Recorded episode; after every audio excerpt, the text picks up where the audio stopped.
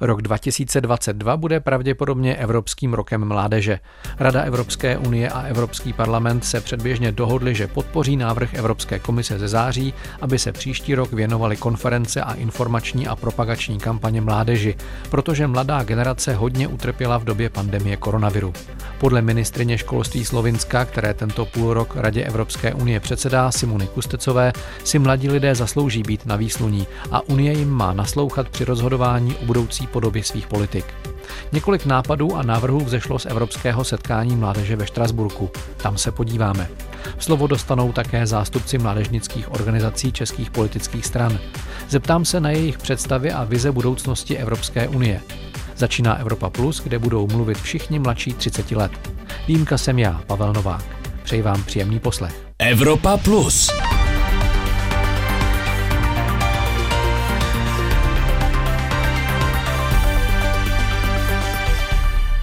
Kam by měla Evropská unie dál směřovat, na jaké oblasti se zaměřovat a jaké nástroje k dosahování cílu používat. Svá doporučení formulovali mladí lidé z celé 27. na Evropském setkání mládeže na začátku podzimu v sídle Evropského parlamentu ve Štrasburku.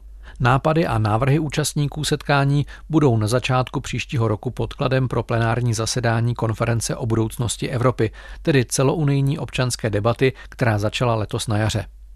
Jak a o čem se ve Štrasburku diskutovalo, přiblíží Marek Jakšič, který se Evropského setkání mládeže zúčastnil. Let's start. Five, four, three, two, one. Yes! Jednací sály a chodby Evropského parlamentu zaplnilo na několik dnů místo poslanců a jejich asistentů několik tisíc mladých lidí. Všichni ale s rouškami a s respirátory, protože i letošní setkání ovlivnila celosvětová pandemie koronaviru. A to nejen s ohledem na značná hygienická opatření, ale měla vliv také na témata jednotlivých diskuzních panelů, které mohli zájemci navštívit. Co podle nich mohla Evropská unie v boji proti celosvětové pandemii udělat lépe? Za mě tam je otázka to, že ta Evropská unie nemá v, té eh, oblasti zdravotnictví až tak velké pravomoce. Čili ona v podstatě nemohla jednat až tak, jak bychom si možná v tu danou chvíli přáli. Nicméně v tom kontextu těch pravomocí, které měla, tak si myslím, že jednala dobře tak to se konkrétně Česká republika k těm vakcínám dostala daleko rychleji, než kdyby jednala jako samostatný stát. Podobný názor jako Vojta ze střední ekonomické školy v Brně má i Giorgio Vasiliu z Rumunska, který ale výraznější prostor ke zlepšení v unijní očkovací kampani přeci jen vidí. V některých státech by podle mě měla Evropská unie více dohlížet na vysokou proočkovanost tamních obyvatel. Například u nás v Rumunsku máme méně než 30% kompletně neočkovaných, což je opravdu opravdu velmi málo. Rádi bychom přitom dosáhli takových čísel jako například tolik úspěšné Portugalsko. A změn, které by Evropská unie mohla udělat, napadá Georgia daleko více. First of all, there needs to be some changes in the structure of the European Union. Za prvé si myslím, že je potřeba udělat některé změny v infrastruktuře 27, aby se samotní občané mohli víc podílet na jejím chodu. Momentálně tam totiž cítí místou bariéru, která zapojení veřejnosti do unijní politiky trochu brání. Podle mě by to mohlo zlepšit například vytvoření postu jakéhosi prezidenta Evropské unie, kterého by si volili občané 27 sami. Další možností by pak mohlo být například vytvoření politických stran, které by nepůsobily jen v rámci jednotlivých jednotlivých členských zemí, ale výrazně by překračovaly hranice unijních států. A úplně spokojená se současným směřováním Evropské unie není ani Antonia, která do Štrasburku přijela z nedalekého Německa. V budoucnu bych ráda viděla větší integraci jednotlivých států a naopak výrazně méně zbytečné byrokracie.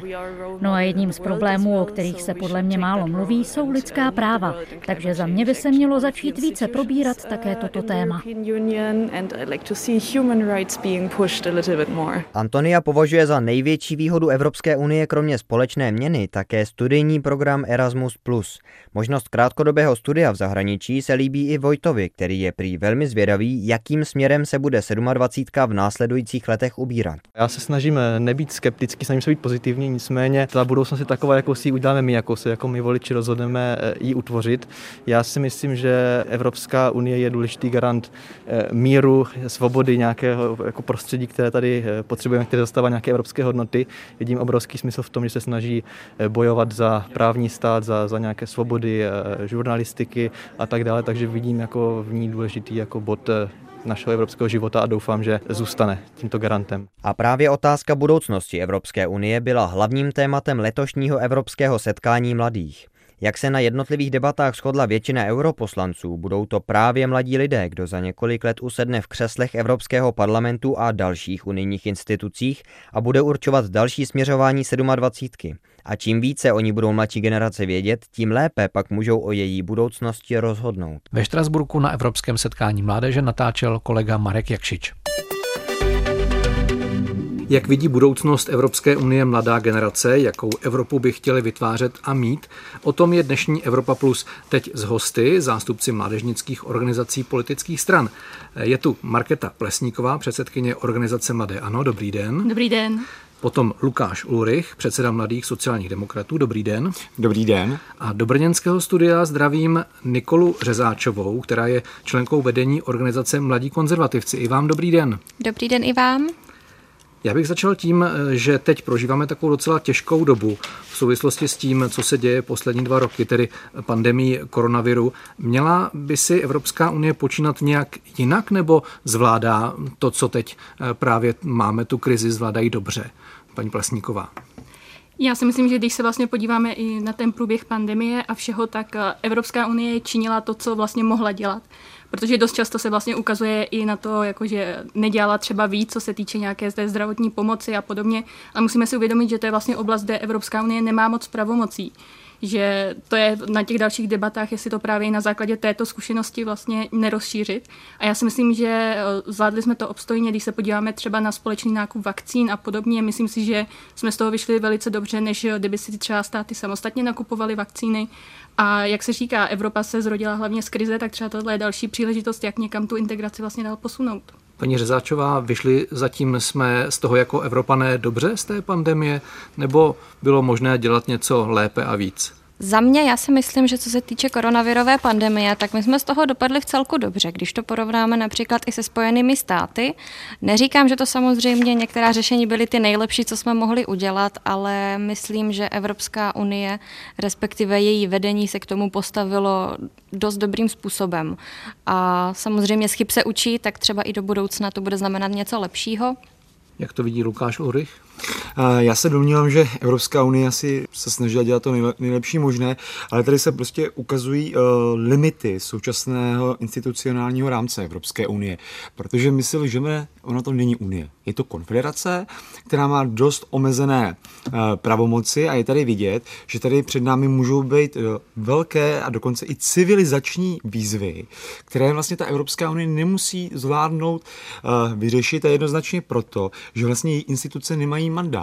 Jo, a tady se ukazuje, že pravděpodobně by Evropská unie byla daleko více akceschopná, kdyby eh, ta integrace postoupila a byly například delegovány více pravomocí na parlament a opravdu se ta, ten vývoj instituce opravdu hnul dopředu k nějaké vlastně k federaci. Říkáte, že na to vlastně není tak úplně institucionálně připravená Evropská unie.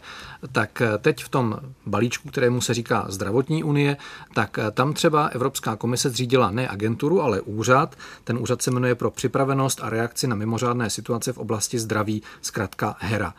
Je tohleto cesta vytvořit nějaký další úřad, nějakou další pracovní skupinu, aby byla tedy pro případ nějaké další krize, pandemie, eh, Evropská unie lépe připravená? Stačí to? Eh, já si myslím, že tohle je eh, dobrý výchozí krok, ale je to jeden z kroků. Neměl by to být určitě poslední. Je dobře, že, jak jsem pochopil správně, tato vlastně organizace nebo instituce by měla pomáhat koordinovat jednotlivé politiky států, což je dobře, ale my bychom měli mít i něco jako evropskou politiku zdravotní v tomto způsobu, která by byla dokázala daleko rychleji reagovat a vlastně už teda ze zhoru v, těch, v těchto kritických chvílích, my nemusíme říct, že to je nutné vždy, ale v kritických chvílích dokázat převzít pravomoce a začít koordinovat a ne čekat, jak se teda domluví v jednotlivých členských zemích a potom si teda počkat, jak se politici teda zase domluví, protože to nám prostě bere čas a bylo to vidět na této krizi, se domnívám. Zeptám se tedy zástupkyně mladých konzervativců Nikoli Řezáčové, je to cesta, aby se takto více Evropa stmelovala a jednala jako jeden stát, nebo nechat to rozhodování právě ve zdravotnických věcech zase na jednotlivých členských státech? Určitě vytvoření nějakého dalšího orgánu, co by se zabýval tady tím zdravotnictvím, nebude špatná věc do budoucna, ale já si myslím, že tady, co se týče toho národního nastavení, bude nejlepší to nechat na členských státech, protože kolikrát je to blbé to přirovnávat, ale například Francie oproti uh, Bulharsku, tak můžou tu krizi řešit jinak, mají jiné finanční prostředky a kolikrát nebudou vlastně těm požadavkům ze strany Evropské unie a i stačit. Takže já bych určitě do toho nadnárodního rámce tady v tomhle případě nezacházela. Co paní Plesníková, jakožto zástupkyně mladého, ano, má tedy být něco, co bude koordinovat celou Evropu v případě nějaké další pandemie, nějaké další zdravotní krize? Já si myslím, že je to více než vhodné vytvořit něco takového, jelikož vlastně, když se tady bavíme právě o tom, že jsou třeba rozdíly mezi státy, mezi jejich zdravotnickými systémy a podobně, tak si myslím, že třeba tohle může být jeden ze způsobů, jak vlastně i potírat ty různé nerovnosti, co se týče té zdr- kvality zdravotní péče a podobně. A i vlastně v reakci na tu krizi, protože když se na to podíváme, tak uh, vlastně ta pandemie nezná hranice nebo neuznává hranice, tak si myslím, že i ta naše spolupráce by v tomhle tom uh, neměla vlastně mít uh, hranice a opravdu řešit na té evropské úrovni to, co je nejefektivnější tam řešit, má to nějakou přidanou hodnotu, může to vlastně všem prospívat a na těch členských státech zase právě nechat nějaké ty, dejme tomu, detaily nebo uh, různé vlastně způsoby, jak potom přizpůsobit to celoevropské řešení tomu národnímu kontextu. Jsou dnešní mladí lidé e, více naklonění solidaritě než dnešní politici, kteří často si hrají na svém písečku? Paní Řezáčová. Záleží asi, jaké politiky bychom vzali potom do otázky. Samozřejmě je skupina politiků, kteří si radši hrabou na svém písečku a zase ta druhá strana, která se snaží jít pro to dobro všech ostatních. A řekla bych, že samozřejmě ta druhá skupina je pro všechny obyvatele určitě lepší.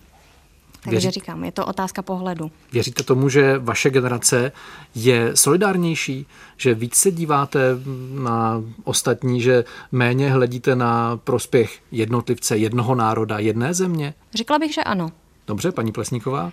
Já si myslím, že je tomu taky tak. I když se třeba podíváme na nějakou tu evropskou solidaritu, tak si myslím právě, že je ta naše generace, která už se i, musíme to tak brát, narodila do toho svobodného světa, která si vlastně nenese nějaké to dědictví vlastně toho, že jsme žili eh, v komunismu, tak máme vlastně možnost víc eh, se vlastně potkávat s ostatními, sdílet vlastně ty zkušenosti a vidět ten svět, že nejsme to jenom vlastně jako my, ale že ten svět se dotýká nás všech a že jestli vlastně do budoucna chceme být třeba konkurenceschopní a podobně, tak musíme společně spolupracovat oproti těm výzvám, které jsou opravdu globální.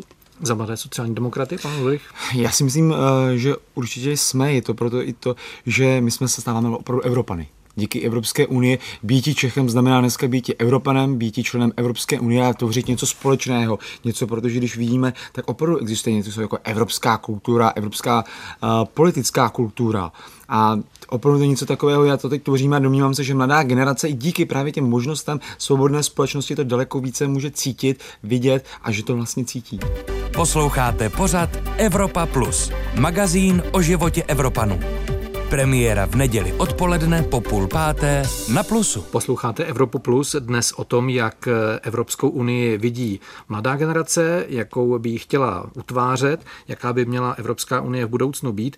Velkou výzvou pro Evropu je boj s klimatickými změnami. Je tu takový cíl, že do roku 2050 má být evropská ekonomika uhlíkově neutrální a mezi 27 členskými státy je také schoda na tom, že do roku 2030 snížíme emise oxidu uhličitého o 55% oproti roku 1990, že třeba 40% energií budeme získávat z obnovitelných zdrojů. Je to reálná představa to, co vaši otcové, řekněme, rodiče, ti současní politici, eh, je to reálné, že toho můžeme dosáhnout? Pan Ulrich. Eh, já si domnívám, že ano, my si musíme uvědomit, že ta výzva globálního oteplování je ohrožuje celé lidstvo, naší civilizaci. A že my v tomto opravdu jsou ty, uh, nejsou velké cíle, jsou jenom malí lidé a my se musíme snažit. A to, co eh, nejvíce, protože co, co, čeho se já vlastně nejvíc obávám, tak koho takovéto krize vlastně nejvíc zasáhnou, budou paradoxně už dneska ty nejohroženější, ty nejslabší, to teď mimochodem vidíme s krizí s energetikou. A obávám se, že vlastně tady není jiné řešení uh, než evropské. A to teda myslím v tom smyslu, že ta Evro, Evropská unie je jedním s tím aktérem. Já si tady jako nabídnu jeden příklad. Evropská unie by třeba mohla požadovat, nejenom, aby se vytvářely nějaké uhlíkově neutrální zboží eh, v hranicích Evropské unie, ale mohla by také zavést sociální tarify na zboží mimo z EU, a které by prostě eh, toto zboží by fungovalo jako clo a že by je dodaňovala. A tím by vlastně tlačila i na jiné státy, Jestli chcete prostě do, do Evropské unie posílat zboží, tak buď to bude Eh, vyráběno technologií, která bude šetrná k životnímu prostředí, no a nebo ho takovým způsobem zdaníme, že to bude nekonkurenceschopné. A to vidím, a to nemůže dělat Česká republika, to nemůže dělat jenom Německo. Mně je jasné, že musíme něco dělat, ale hmm. jestli je reálné dosáhnout takovýchhle cílů, jestli nejsou příliš ambiciozní. Teď se ptám tedy do Brna eh, členky vedení mladých konzervativců Nikoli Řezáčové. Nejsou to příliš ambiciozní cíle, co si zatím Evropská unie dala? Na jednu stranu samozřejmě ambice Evropské unie jsou správné, protože ta klimatická eh, situace teď je velmi vážná, ale na druhou stranu bychom se měli trošku také koukat na situaci v těch členských státech. A co se týče českého příkladu, tak to my víme všichni moc dobře z praxe, že eh, tady ten cíl toho Green Dealu je pro nás spíš nerealizovatelný a pokud bude, tak se tomu budu i hodně divit protože Česká republika je známá tím, že sice obnovitelné zdroje by nemusely být špatný, ale radši si ponecháme tu, ten uhlík i to jádro potom v tom případě. Ono to také může mít dopad eh, docela na ekonomiku. Tam jde i o to, že eh, v roce 2035 by se už neměla prodávat třeba žádná auta na spalovací motory. Může to nějak zasáhnout náš průmysl? Měli bychom se toho bát? Tak pokud bychom to vzali teďka z tohoto prvotního bodu, tak elektromobily jsou momentálně zboží, které jsou pro normálního Čecha docela jako nepřístupné. Samozřejmě se jedná zde hlavně o cenu a o pravidelné dokupování baterií, jejichž cena je prostě momentálně vysoce nastavená. Netroufnu si říct, jak to třeba za deset let bude vypadat, ale když se koukneme na našeho souseda Německo, jak to vypadá, tak to vypadá fakt tak, že ty auta budou nahrazená a Nevím, jak se potom s tím vypořádáme, protože zatím, co víme, tak ty baterie, které se používají do těch automobilů, tak uh, jsou, myslím, i nezničitelné zatím. Takže vlastně kam my to budeme potom skladovat. Takže vlastně nám takhle vzniká další problém, který mi z toho jednoho spotřebitele, tedy vlastně uh, buď normálního člověka, co používá auto na naftu, benzín, přesuneme vlastně na toho globálního. Takže zase ta Evropská unie by se teď musela starat co s bateriemi předsedkyně organizace Mladé Ano, Markéta Plesníková, musíme počítat s tím, že pokud chceme mít eh, zelenou ekonomiku, že také to na nás bude mít nějaké dopady, že se budeme muset třeba uskromňovat? Já si myslím, že samozřejmě bude to mít nějaké dopady, bude to potřeba vlastně k tomu, abychom dosáhli těchto cílů, tak eh, i to, aby se vlastně nějakým způsobem uspůsobilo to spotřebitelské chování. Ale vlastně my se tady bavíme, shodli jsme se na cílech a teď vlastně hledáme cestu toho, jak toho dosáhnout. To je vlastně i ten balíček Fit for 55. A myslím hmm. si, že je to zároveň i příležitost, jak se právě o těchto těch eh, věcech bavit. Máme tady potom i oběhové hospodářství, na které třeba naši uh, občané, myslím, že nejsou ještě moc zvyklí, takže se to musí nést i s nějakou edukací. A samozřejmě všechny ty změny, které můžou třeba dopadnout i na daňové zatížení nebo na ten koncový účet spotřebitelů, tak musí právě vždycky respektovat to, že máme tady ty nejzranitelnější skupiny. Nebavím se jenom o obyvatelích uh, nebo o občanech, ale vlastně třeba o malých firmách a podobně. A vlastně to řešení, ten způsob, uh, jakým toho dosáhneme, tak musí právě být i sociálně dejme tomu, flexibilní, eh, že to nesmí být prostě změny hned. To si myslím taky, že všichni si právě představují, že najednou tady prostě nebudeme mít eh, naftu, nebudeme mít tady prostě uhlí a podobně, ale je to opravdu nějaký proces a i vlastně teď probíhají ty debaty o tom všem, o tom balíčku, který já myslím, že to je nějakých 13 legislativních návrhů. A já vidím třeba i příležitost jako to naše české předsednictví, kdy si právě můžeme říct třeba to, že ten náš energetický mix je odlišný od ostatních států, docela specifický, nemáme tady geografické podmínky tolik využívat ty obnovitelné zdroje. A i co se týče té elektromobility, vidím tady, že jsou i jiné prostory, jak hledat další zdroje, nejenom vlastně tu elektromobilitu na ten elektrický pohon, ale vlastně i jiné. A to si myslím, že jsou ty příležitosti, výzkum, inovace a podobně. Jste připraveni přinést na oltář té zelené ekonomiky nějaké oběti a přesvědčit o tom další, starší i mladší generace, eh, kterým třeba budete jednou vládnout? Můžete pokračovat? Ano? Nebo Já ne? si myslím, ano, ale nebrala bych to jako oběti, ale prostě investici do budoucnosti. Paní Řezáčová, eh, u nás by to bylo asi tak 50 na 50, protože my jsme za zanechání uhlí i toho jádra. Samozřejmě nějaké oběti určitě vyvstanou, ale nezbavovala bych se toho na 100%. Ale jste připraveni zkrátka, že budete muset přesvědčit, až třeba jednou budete ve vládě nebo budete vy v nějakém zastupitelstvu, na radnici, že budete muset přesvědčovat lidi, podívejte, toto musíme snést, musíme se přizpůsobit, abychom přežili. Jste připraveni o tom přesvědčovat ostatní? Dokud to nebudeme mi nařízené, tak si myslím, že spíš ne. Pan Ulrich? Uh, tohle je složitá otázka. Uh, já si myslím, že určitě to bude chtít od nás nějaké oběti, ale my si musíme také položit otázku, kde se teda tenhle ten problém vzal.